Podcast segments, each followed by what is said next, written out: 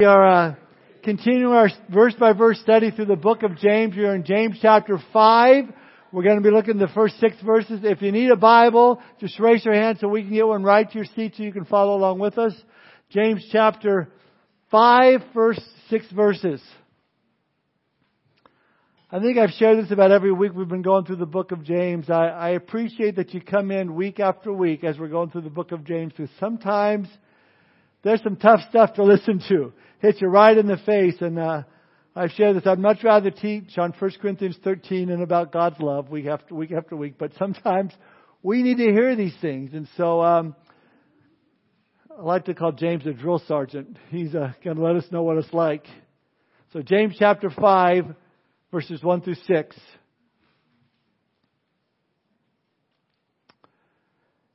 James writes, Come now, you rich, weep and howl for your miseries that are coming upon you.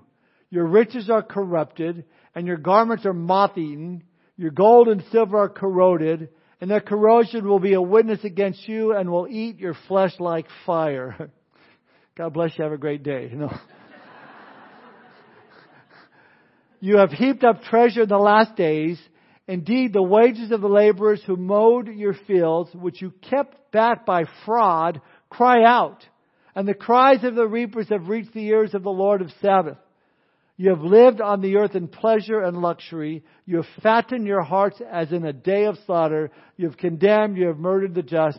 He does not resist you. Because of the time of year, I thought it appropriate to title my message this morning, Weep and Howl a scary sermon. Let's pray. Father, we thank you for this time that we can spend in your word together. We recognize, Lord, it is your word. And it's something that you want to teach us in it and through it. And so we pray that we would have open hearts to receive what you have to say to us as a church, uh, what you have to say to us individually, Lord, that we would uh, uh, just, Lord, be open to it. Holy Spirit, have your way in our lives this morning. And Lord, we do pray if there's anyone here that has yet to surrender their heart and life to you today. They're not born again. They've, they've not come to know you as their Lord and as their Savior. Lord, help them to see, first of all, their need for you, to repent from their sins, and give their life to you today. Thank you for this time that we can spend in your word together. We ask your blessing upon it. In Jesus' name we pray. Amen. I read a story about a taxi, uh, a man riding in a taxi, and he tapped the driver on his shoulder to ask him a question. Well, the driver screamed. He lost control of his car, nearly hit a bus, went up onto the sidewalk, stopped inches from a storefront window. And for a second, everything was quiet in the cab. Then the driver said, look, pal, don't ever do that again. You scared the living daylights out of me. Well, the passenger apologized and said, I didn't realize that a little tap on your shoulder would scare you so much. The driver replied, sorry, it's not really your fault. Today is my first day as a cab driver. I've been driving a hearse for the last 25 years.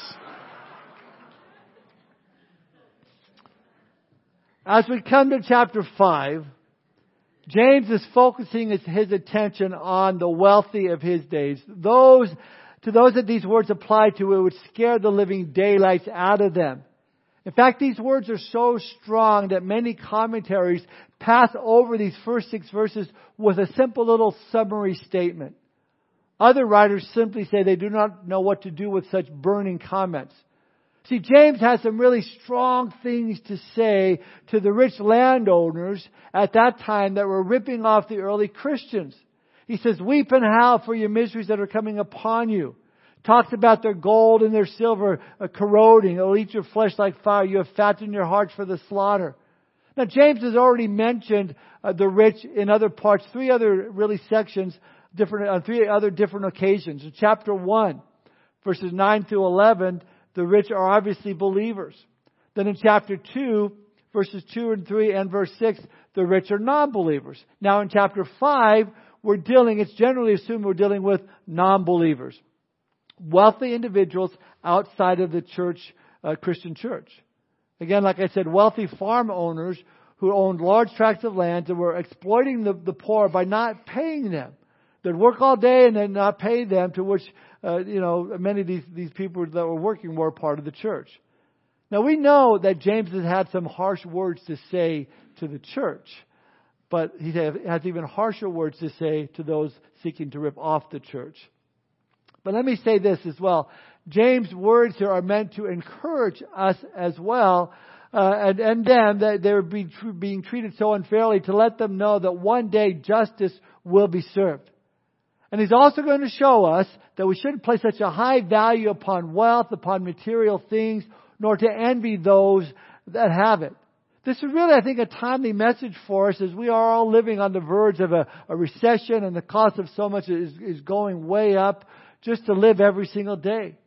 And maybe we, we feel we're being ripped off by our government with the ungodly policies that they're making. The financial times we're living in can be tough to make and people are struggling. And as a result, we can have that temptation to sin, to be envious, to be uh, covetous towards those who have. But then the other side of that coin can also be if God has blessed you financially during times like these, it has that, that tendency maybe to want to hoard and keep everything to yourself. Just, well, I don't know what's going to happen. That's why we need to pray Proverbs 30 verse 8 and 9. Lord, help me never to tell a lie. Second, give me neither poverty nor riches. Give me just enough to satisfy my needs. For if I grow rich, I may deny you and say, Who is the Lord? And if I am poor, I may still and thus insult God's holy name. I think the temptation, really for all of us, is, is to, to want just a little more than what we have. Years ago, the richest man at the time, 1913, was a, a man by the name of John D. Rockefeller. He was worth $900 million. Today, that, that equates to about $27 billion. John D. Rockefeller was once asked, How much money is enough? He answered, Just a little bit more than I have. Sadly, Rockefeller wouldn't even make the top 10 list of richest men in, in the world today. Elon Musk is sitting at 210 billion compared to Rockefeller's 27 billion.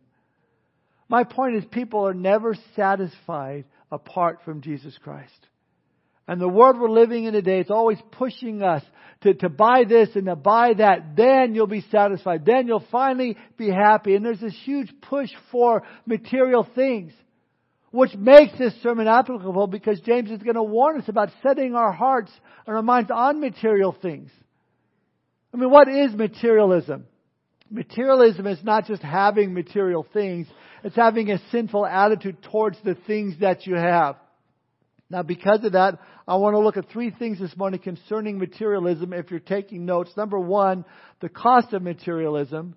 Number two, the clues of materialism. And then we'll close with the cure for materialism. Listen, God's primary concern isn't how much money you have in the bank, or how many cars you own, or how big your house is. God's concern is your attitude towards the things that you do have. Because if you have a wrong attitude towards what you have, you can be poor and still be a materialist. One commentator wrote this A materialist is someone who has taken gold and turned it into God and then expects gold to do only what God can do. So, how do I know if, I, I'm a materialist? Well, when you look at what God has given to you, and somehow decide that it's all come about by your ingenuity and your own ability and all you're, you're doing, and that God had nothing to do with it, then you're on dangerous ground. You've lost proper perspective. Now, to see if you've lost proper perspective, think back maybe when you had fewer possessions. Did you have more time for God back then? Now that you have more possessions, do you have less time for God? So I want to make it clear there's nothing wrong with material possessions as long as they don't possess you. There's some notable saints throughout scriptures that were wealthy. Abraham, Job, David, Josiah Uh, Philemon, and Joseph of Arimathea, Lydia, for example. Furthermore, this is not a word here against riches per se. Bible doesn't say that money is the root of all evil. Actually, it says in 1 Timothy 6:10, "For the love of money is a root of all kinds of evil, for which some have strayed from the faith in their greediness and have pierced themselves through with many sorrows." Money is not moral or immoral. You might say money is amoral. There's no evil in money. There's no good in money. It's the use of it that makes it good or bad. It depends on what you do with it. It's been said money is like manure. If you spread it around, it does a world of good. But if you pile it up, it stinks to high heaven. the idea is to take what God has given to us and spread it around. But James here, his focus is more on those who, who gain their wealth in an ungodly way and, and making that wealth the center of their lives and they fail to use it for the benefit of others. Again, materialism isn't measured by your wealth or lack of wealth, but your attitude towards it. And this brings us to point number one, the cost of materialism. James says the, the cost is high. Look at verse 1. Come now, you, re, you rich, weep and howl for your miseries that are coming upon you words weep and howl is the same Greek word used for the shrieks that are heard in hell. It's, it's a picture of this sobbing lament added with repeated howling as they face the final judgment for their actions. The miseries that are going to come upon them. This is radical what James is saying here. We ought to let the horror of this sink down into our hearts. These words suggest a forgotten truth. The wealth is not an advantage. Wealth can be a spiritual handicap. Proverbs 11:28 says, "He who trusts in his riches will fall." Let me put it in the New Living Translation: "Trust in your money and down you go, but the godly flourish like leaves in spring." Jesus at the Sermon on the Mount said, No man can serve two masters. Either he'll hate the one or, or love the other, or he'll be devoted to one and despise the other. You cannot serve both God and money. But people who are caught up into materialism can and should anticipate misery. Because they're flying in the face of God's plan. Not because they're rich, but because they're so, so, seduced into the corruption that comes along with wealth and the addictive desire for more and more. That's why James says in verses 2 and 3, look at verses 2 and 3, your riches are corrupted, your garments are moth eaten, your gold and silver are corroded, and the corrosion will be a witness against you, and will eat your flesh like fire. You have heaped up for treasures in the last days. Judgment is going to come. J. Vernon McGee, in his commentary, wrote of this irreligious farmer who gloried in the fact that he was an agnostic. He wrote a letter to the local newspaper saying, Sir, I have been trying an experiment on a field of mine. I plowed it on Sunday. I planted it on Sunday. I cultivated it on Sunday. I reaped it on Sunday. I hauled it into my barn on Sunday. And now, Mr. Editor, what is the result? I have more bushels to the acre in that field than any of my neighbors have had this October. Well, the editor wasn't a religious man himself, but he published the letter and then he wrote below it, God does not always settle his accounts in October. Very true. James says there's a day coming where all accounts need to be settled. Where your love for riches and material things, it's going to cost you. Now, James wrote this, we believe, somewhere around AD 45 or 50, possibly AD 60. But it was prior to the destruction of Jerusalem in 70 AD. Titus the Roman came in and destroyed Jerusalem as it, has never been destroyed before. He flattened it. The Christians and the Jews he hated, and it didn't matter if you were rich or poor, he was going to bring it down. And let me tell you, when he got through with it, there were no rich Jews left. They'd either been killed or they'd been brought into slavery, and all the riches they had had been destroyed, lost, or confiscated. So it's kind of a prophecy of what James is saying, but it's a twofold prophecy. Because we also know there's coming a day when God will judge those who have put their priority on wealth and possessions over relationship with Jesus Christ. And I think the horrors of hell should make anyone turn from their sin and turn to Christ. But for those who have made money their God, they don't give it a second thought. That's why James is so in your face with these words to this, these godless rich landowners taking advantage of these poor Christians. Judgment is coming. And again, it's not that they had wealth, but it's how they got it. They stole from the poor. That's why James says again back in verse 2, your riches are corrupted and your garments are moth eaten. In those days, your clothes was a measurement of a person's wealth. And many poor people only had maybe four or five pairs of clothes for, for, for a lifetime. But the rich, they could afford a closet full. So James says again in verse four, in 3, all your wealth will be a witness against you, will eat your flesh like fire. Again, there's coming a day when those whose whole life is centered around stealing from the poor to gain more and more will have to answer to the Lord for their actions. It'll be a witness against them. They'll get what's coming to them. I think of the story of Lazarus and the rich man in, Luke chapter 16. Uh, Lazarus the beggar went to paradise while the rich man went to hell. In hell, the rich man asked Abraham to send Lazarus over. Hey, send Lazarus over uh, with some water to cool my tongue in the flames. But this is what Abraham said to the rich man. Son, remember that in your lifetime you received your good things and likewise Lazarus evil things, but now he is comforted and you are tormented. See, he never got around to taking care of his soul and it cost him eternity. I think also of Luke's Gospel chapter 18 verse 18 through 27 and the rich young ruler and his love for wealth cost him heaven, cost him a, a relationship with Jesus Christ. He wouldn't give it up to follow the Lord. You know, we had in America here many years ago two men who were billionaires who really lived, really an example of futility of riches. You know, you can't take it on ahead. But these two men, they were remarkable men. They had made great financial empires. One, if you remember, was Howard Hughes. You got to be kind of old to remember him. But, but in his last days, he died a recluse all alone in a dark hotel room in Las Vegas. All the money that he had just didn't seem to do him very good at all. He left it all. The other man, uh, John Paul Getty, was reported in the press to have made this statement. I'd give all my wealth for just one happy marriage. See, that's what materialism cost. It costs you but not just physically, spiritually as well. God says there's a price to be paid for the sin of materialism. Now, what is that? Well, let, us get point number two the clues of materialism. What are some of the clues that we might be caught up in this materialism? Well, verse 3 again, James says, You have heaped up treasures in the last days. So, a good clue of someone caught up in materialism is one who hoards. See, the people that James was talking about were hoarding their riches. They were, they were hoarders know, my wife and I, we were looking through videos last week and we caught uh, an episode of Hoarders. I haven't seen the show in a while. So we stopped and we watched it. Oh, it's so disgusting. Uh, I can't believe in my mind that a person can live with all this stuff around. And then I'm watching this thing and I'm thinking, why on earth does a person like this have nine cats living with them on top of that? I mean, the stink and the filth, and it's just hoarding on and on, and they're trying to clean up. Oh no, don't take that. I need that. Oh, it's horrible. But you see, that's a sign of someone who's materialistic. It comes to finance and money, they're hoarding it.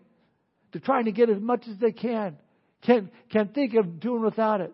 Now, hoarding, let me tell you, is different than saving. God calls us to be good stewards over the funds that we have. He wants us to be savers.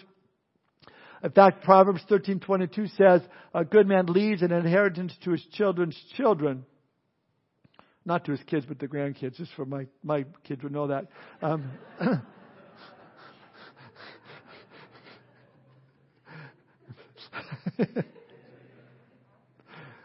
Saving is not a sin. Hoarding is. So how can you tell if you're a saver or a hoarder? The difference is whether your accumulation is tied to a legitimate biblical purpose. Bible gives several reasons for, for us to save, to invest in the work of the Lord, to provide for our needs, to provide for our family's future, to have something on hand in times of emergency, to help provide for the needs of others. But again, a hoarder just collects and stores out of greed simply to accumulate more and more wealth for him or herself without any regard for others. We might have heard of the story of this woman named Bertha Adams.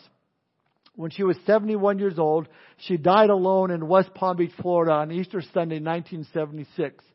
The coroner's report read, cause of death, malnutrition. After wasting away to 50 pounds, she could no longer stay alive. When the state authorities came in to do their preliminary investigation of her place, they found a, a, a veritable pig pen, the biggest mess you can imagine. One seasoned inspector declared he'd never seen a dwelling in greater disarray. The pitiable woman, the pitiable woman had begged food from neighbors and gotten what clothes she had from the Salvation Army. From all appearances, she was a penniless recluse, a pitiful and forgotten widow, but such was not the case. Amid all the, the jumble of her unclean, disheveled belongings, two keys were found, which led officials to safe deposit boxes at two different banks. The discovery was absolutely unbelievable. The first box contained over 700 AT&T stock certificates, plus hundreds of other valuable certificates, bonds, and, and, solid financial securities, not to mention a stack of cash totaling over $200,000. The other box had no certificates, only more currency, $600,000 to be exact. Adding the net worth of both boxes, the woman had over a million dollars. Bertha Adams hoarding was tragic, and her death was unusually grim testimony to the shriveled focus of her life. Her great wealth did her no good whatsoever. But a proper use of what, what she had could have meant good health for her, many others around her. Again, there's nothing wrong with saving for retirement or in the case you can't work or something for a rainy day. But to accumulate wealth just to, to talk about what you have, it, it's a sin of hoarding.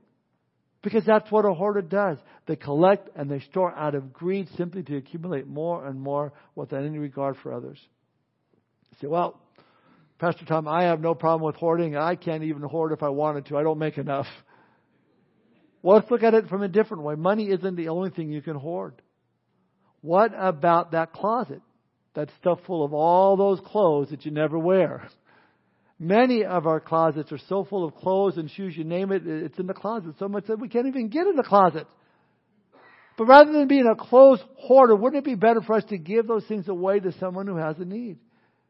Maybe you're hoarding your talents to yourself. God has gifted you with being able to work with your hands in construction or, or fixing cars, but you spend all your time building and improving and fixing your home and your car and, and, and instead of going out and helping others where God would have you to be used. All sorts of areas in our lives that we can become hoarders to, which is a clue that we're, we're caught up in materialism. What's another clue? Well, the sin of using others. Yeah, it's bad to hoard material things. It's even worse to use people to get what you want. So you decide you don't want to be a hoarder, but maybe you need to get some work done around your house. So you get someone to come out and, and all right, I'll, I'll, you know, I'll charge you $200 to fix this door, whatever it is. And they come out and say, well, you know, I got this door, but could you fix the window? And, and you know, I got this other thing over here that needs fixing, this hole over here. What about that? And hey, do you know anything about cars? But I'm just going to pay you for the, for, I just called you out here for, for the, for the door. And you're using people to, to get what, what you want to accomplish your purpose. And that's what James is saying was happening here in verse 4. He says, Indeed, the wages of the laborers who mowed your fields, which you kept back by fraud, they cry out, and the cries of the reapers have reached the ears of the Lord of Sabaoth. The laborers, that they, they, uh, the guys working in the field, again, they worked all day long through the hot sun just to provide for their families. They go to get their paycheck and, and the landowner's nowhere to be found. He's not there. Listen, in those days, it was important for that worker to be paid each day so he could provide food for the family daily. To hold back from paying that worker for even a few days meant that the family would go hungry. Here, James is saying to the victims of this fraud, don't you worry. God hears your cries. They're going to get what's coming to them. See the phrase "the Lord of the Sabbath" means the Lord, the, the Lord of the armies, or the Lord of hosts. In other words, God's going to deal with these thieves. Now, we may not be in a position that we would rob people by holding back from paying them for the work they've done, or at least I would hope not. But what about using people in other ways? Taking advantage of people that, that show kindness to you, trying to manipulate or control people for your own personal gain. Now, how about selling a house? This is often we're tempted with that you don't disclose everything about it. Now you know the HVAC was about to go out, the pipes were leaking, the roof that had shingles missing on it, but but you know I, I can't say that. You know, uh, well I'm giving them a deal on the house. No, that's taking advantage of people. See, someone who's a materialist will look for all sorts of ways to use people to get what they want. Listen, if God has blessed you financially, then two things ought to be prevalent in your life. First, you should be thankful. Deuteronomy 8:18 says, "And you shall remember the Lord your God, for it is he who gives you power to get wealth, that he may establish his covenant which he swore to your fathers as it is this day." So it's God who gives you power to get the wealth, so you should be thankful. But secondly, God's blessings in your life ought to make you more helpful, more willing to reach out and help others with the resources that God has blessed you with. But again, James says it wasn't happening. These people, they, they were, they, they got their wealth by fraud. They're not paying their workers or ripping people, off. God takes that very seriously. You know, the Bible tells us in 1 Timothy 5.18, the laborer is worthy of his wages. Even when God gave the law to Moses, it was very clear that a worker was to, to be paid for the work the same day so he could feed his family. Otherwise, uh, a swift judgment would come. And so here James is saying to the Christian, hang in there, judgment is coming. Let me give you another clue to what a materialist looks like. The first clue was the one who hoards. The second clue is one who, who uses others for their own financial gain. The third clue to someone caught up in the materialism is they will practice the sin of indulgence. Look at verse 5. You have lived on this earth in pleasure and luxury. You have fattened your hearts as in a day of slaughter. Hey man, we got all this, so let's just party and party. Let's have a party today and party tomorrow and party the next day. Now there's nothing wrong with having a party. But the true materialists, they live for the next party.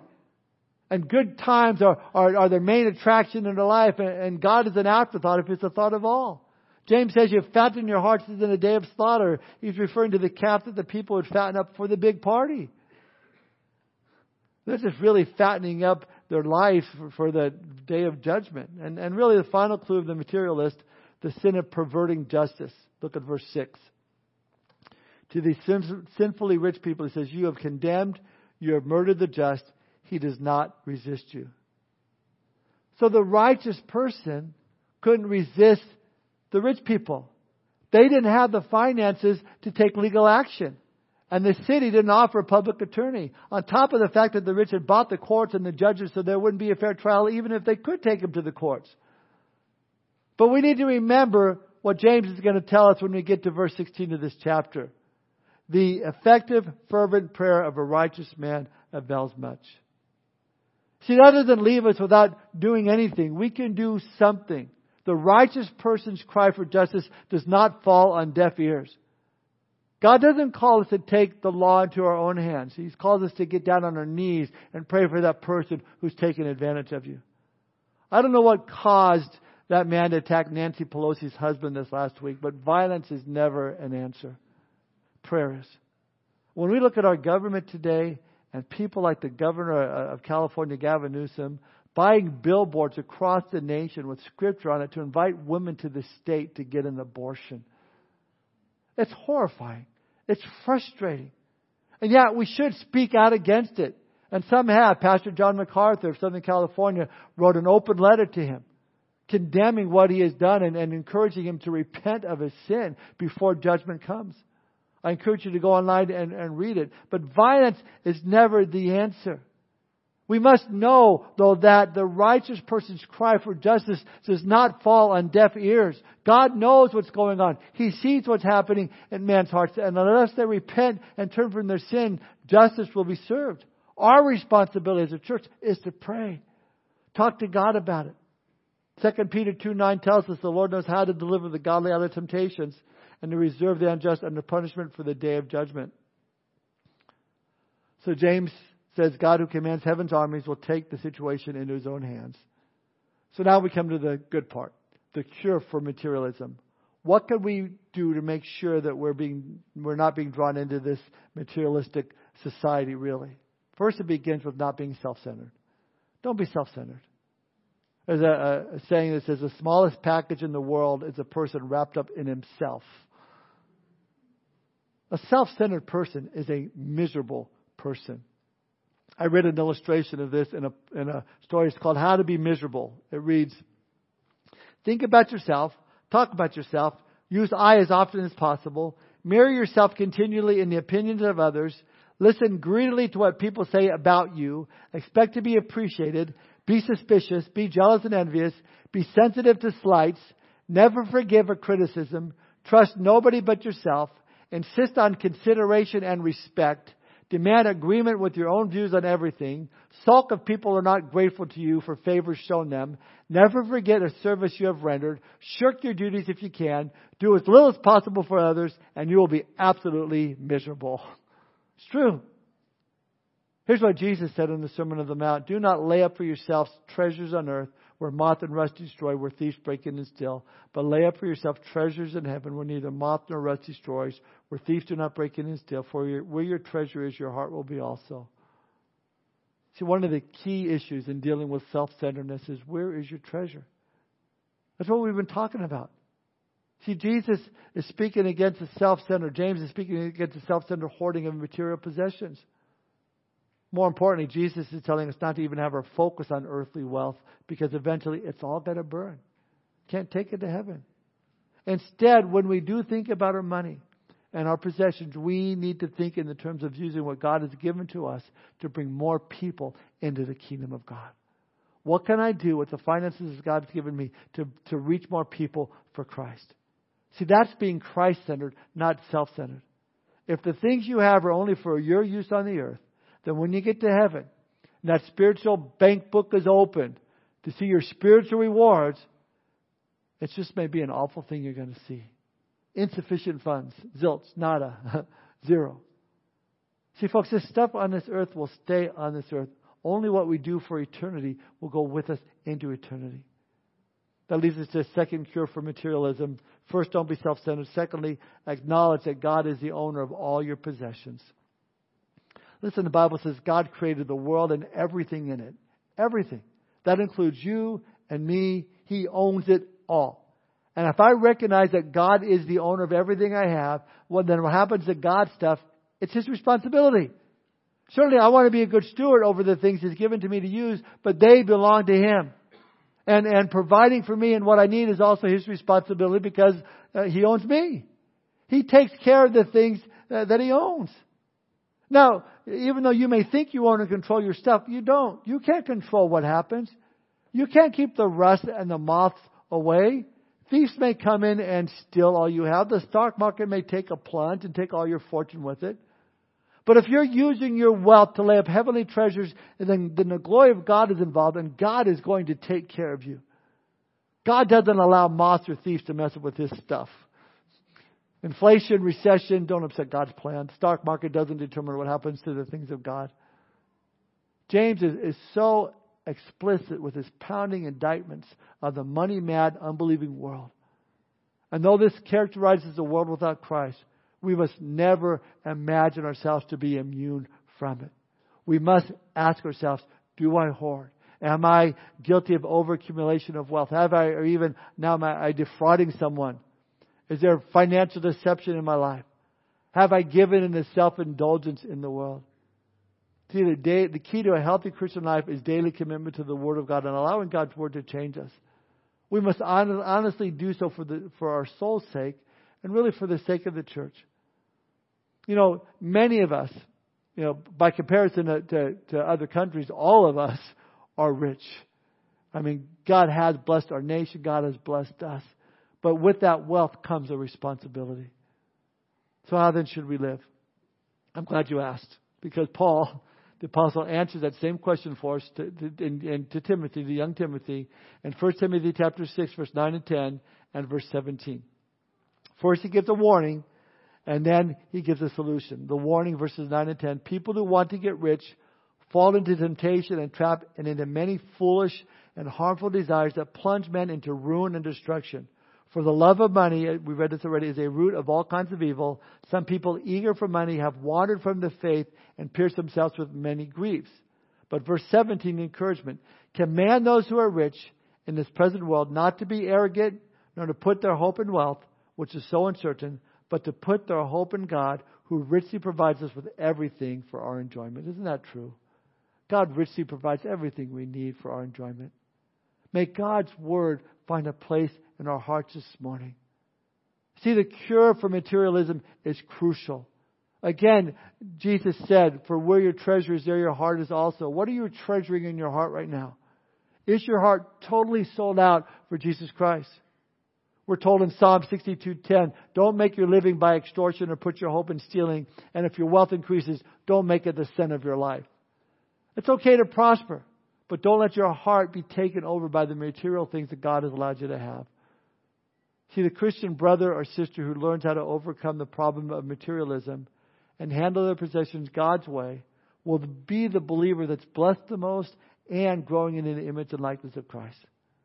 You know, Paul, he learned whatever state he, was in to be content. First, uh, Philippians 4.11, For I've learned in whatever state I am to be content. I know how to be abased. I know how to abound. Everywhere and in all things I've learned both to be full and to be hungry, both to abound and to suffer need. Knowing God is in control. The writer of Hebrews puts it this way, Hebrews 13:5. Don't love money, be satisfied with what you have, for God has said, I will never fail you, I will never abandon you. It's a story of an old man who asked this young man a question. He said, What are your plans for life? The young man replied, Well, I, I plan to go to college and get a good education so I can get, can get a good job and make lots of money. What then? The old man asked. Well, then I'm going to get married and raise my children and send them to the best possible college so they can get a good education and get good jobs. And what then? asked the man. Well, after my kids are gone, my wife and I will travel around the world, then we'll retire and live off of our investments we've made. That's fine, the old man continued. But what then? Well, when it's all over, I guess I'll die. The old man looked at him and said, And what then? And that's a question that a lot of people can't answer today. But we need to answer it for them. Because one day we will all stand before Jesus Christ, and on that day, it will not matter how much you, you owned on this earth, it'll all be left behind. And all that will matter is what we sent on ahead. And the question God will ask you is, What did you do with my son Jesus Christ? And I believe that day is coming very soon. See, back in verse 3, James says, You have heaped up treasure in the last days. James believed he was living in the last days. And I think it's, it's good for every church to believe that they're living in the last days, that Jesus could come back at any moment because he can't. Listen, if God does bless you financially, that's great. Praise the Lord, it's awesome. But no, we must use it always for eternal purposes. When we recognize the material world is rapidly passing away and only those things that are eternal last, it changes everything. I think we've all heard this, this uh, saying before only one life will soon be passed, only what's done for Christ will last. One last thing as we close God wants all of us, every part of our being. A lot of Christians today feel if they just give, you know, the time once a week to the Lord, maybe drop my offering in, in the box there in the bag and sing some worship songs, listen to a sermon every now and then, then I'm good to go for the rest of the week. And they say, well, I certainly don't rip people off and I don't hoard money. I give to the Lord. Listen, God doesn't need your money. God wants all of you. God wants all of me. 1 Samuel chapter 15. There's an account of King Saul. He had been instructed to go out and wipe out this, this wicked people. He was commanded to not capture any of them, don't take any of their livestock. Everything was to be destroyed. Saul goes out, but when he comes back, Prophet Samuel shows up. And uh, speaking for the Lord, he says, uh, Saul, what is it I'm hearing there in the background? Oh, okay. Uh, uh, oh, well, Saul says, I, I did what the Lord said. But I also did bring back Agag, king of Amalek, also, and, and I, I uh, brought some sheep back, and because I'm going to sacrifice it to the Lord. Listen, whenever there's a but, be careful. I did what you said, but. No, Saul didn't do what the Lord instructed him to do. And so Samuel said this to Saul in 1 Samuel 15, 22 and 23. Has the Lord his great delight in burnt offerings and sacrifices as in obeying the voice of the Lord? Behold, to obey is better than sacrifice, and to heed than the fat of rams.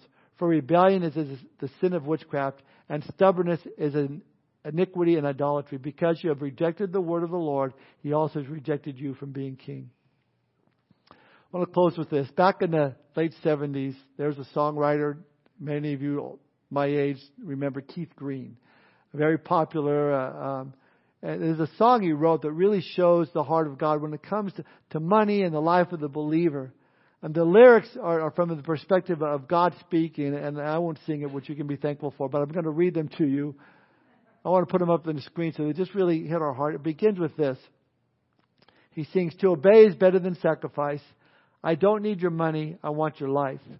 And I hear you say that I'm coming back soon, but you act like I'll never return. Well, you speak of grace and my love so sweet, how you thrive on milk but reject my meat. And I can't help weeping of how it will be if you keep on ignoring my words. Well, you pray to prosper and succeed, but your flesh is something I just can't feed. To obey is better than sacrifice. I want more than Sunday and Wednesday nights. Because if you can't come to me every day, then don't bother coming at all. To obey is better than sacrifice. I want hearts of fire, not your prayers of ice. And I'm coming quickly to give back to you according to what you have done.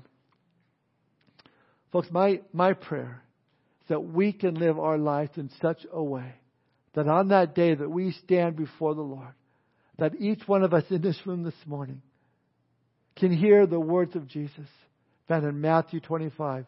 Well done, thou good and faithful servant. You were faithful over a few things. I will make you ruler over many things. Enter into the joy of the Lord. That's my prayer for us. Finally, do you have a relationship with the Lord? Because that's where it all starts. If you don't know the Lord, if you don't know that you're, you, if you don't have your sin forgiven, you're heading down a path that's going to bring destruction, no matter what's going on in your life. You'll end up separated from God for all eternity. You're, you're out there on your own, trying to provide, trying to do everything on your own. The Lord says, I'm here for you. I died for you upon the cross. Come to me, confess your sin. I will forgive you. I will allow you to, to, to, to, to have a new start, a fresh start in life. I will place my Holy Spirit inside of you to lead you, to guide you. I will provide for you. You'll have an abundant life. And then when you die, I'll take you home in heaven to be with me for eternity. I mean, what, what a deal. So if you've not given your life to Christ, I pray that you not leave here without making that commitment to Him. Let's pray. Father, we thank you for the time that we spent in your word today. And Lord, I pray that these truths really hit to our heart, Lord. I know it's a hard message to preach, it's a hard message to receive. But Lord, it's your word. And you have a place and a time for it this morning, and that means that we have something to receive from it. So, Lord, these truths as we've, looked at, Lord, help us to apply them to our lives. Help us to be a giving church, Lord, a loving church, to have you the focus of our lives, and not be given to the things of, materialism in this world that are so tempting. And finally, Lord, I pray if there's anyone here that is yet to surrender their heart and life to you, to be born again today, that they would see their need for you and turn to you today. While our heads are bowed and our eyes are closed, is there anyone here you want to give your life to Jesus Christ? You want to be born again today? If that's your desire, would you raise your hand so I can pray for you this morning? Just want to offer salvation to you to come to know Jesus as your Lord and Savior. Just raise your hand so I can see it. I'll pray for you.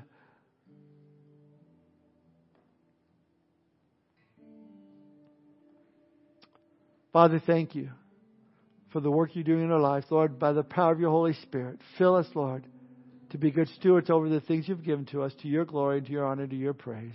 In Jesus' name we pray. Amen. So I'll stand and we'll do one last song together.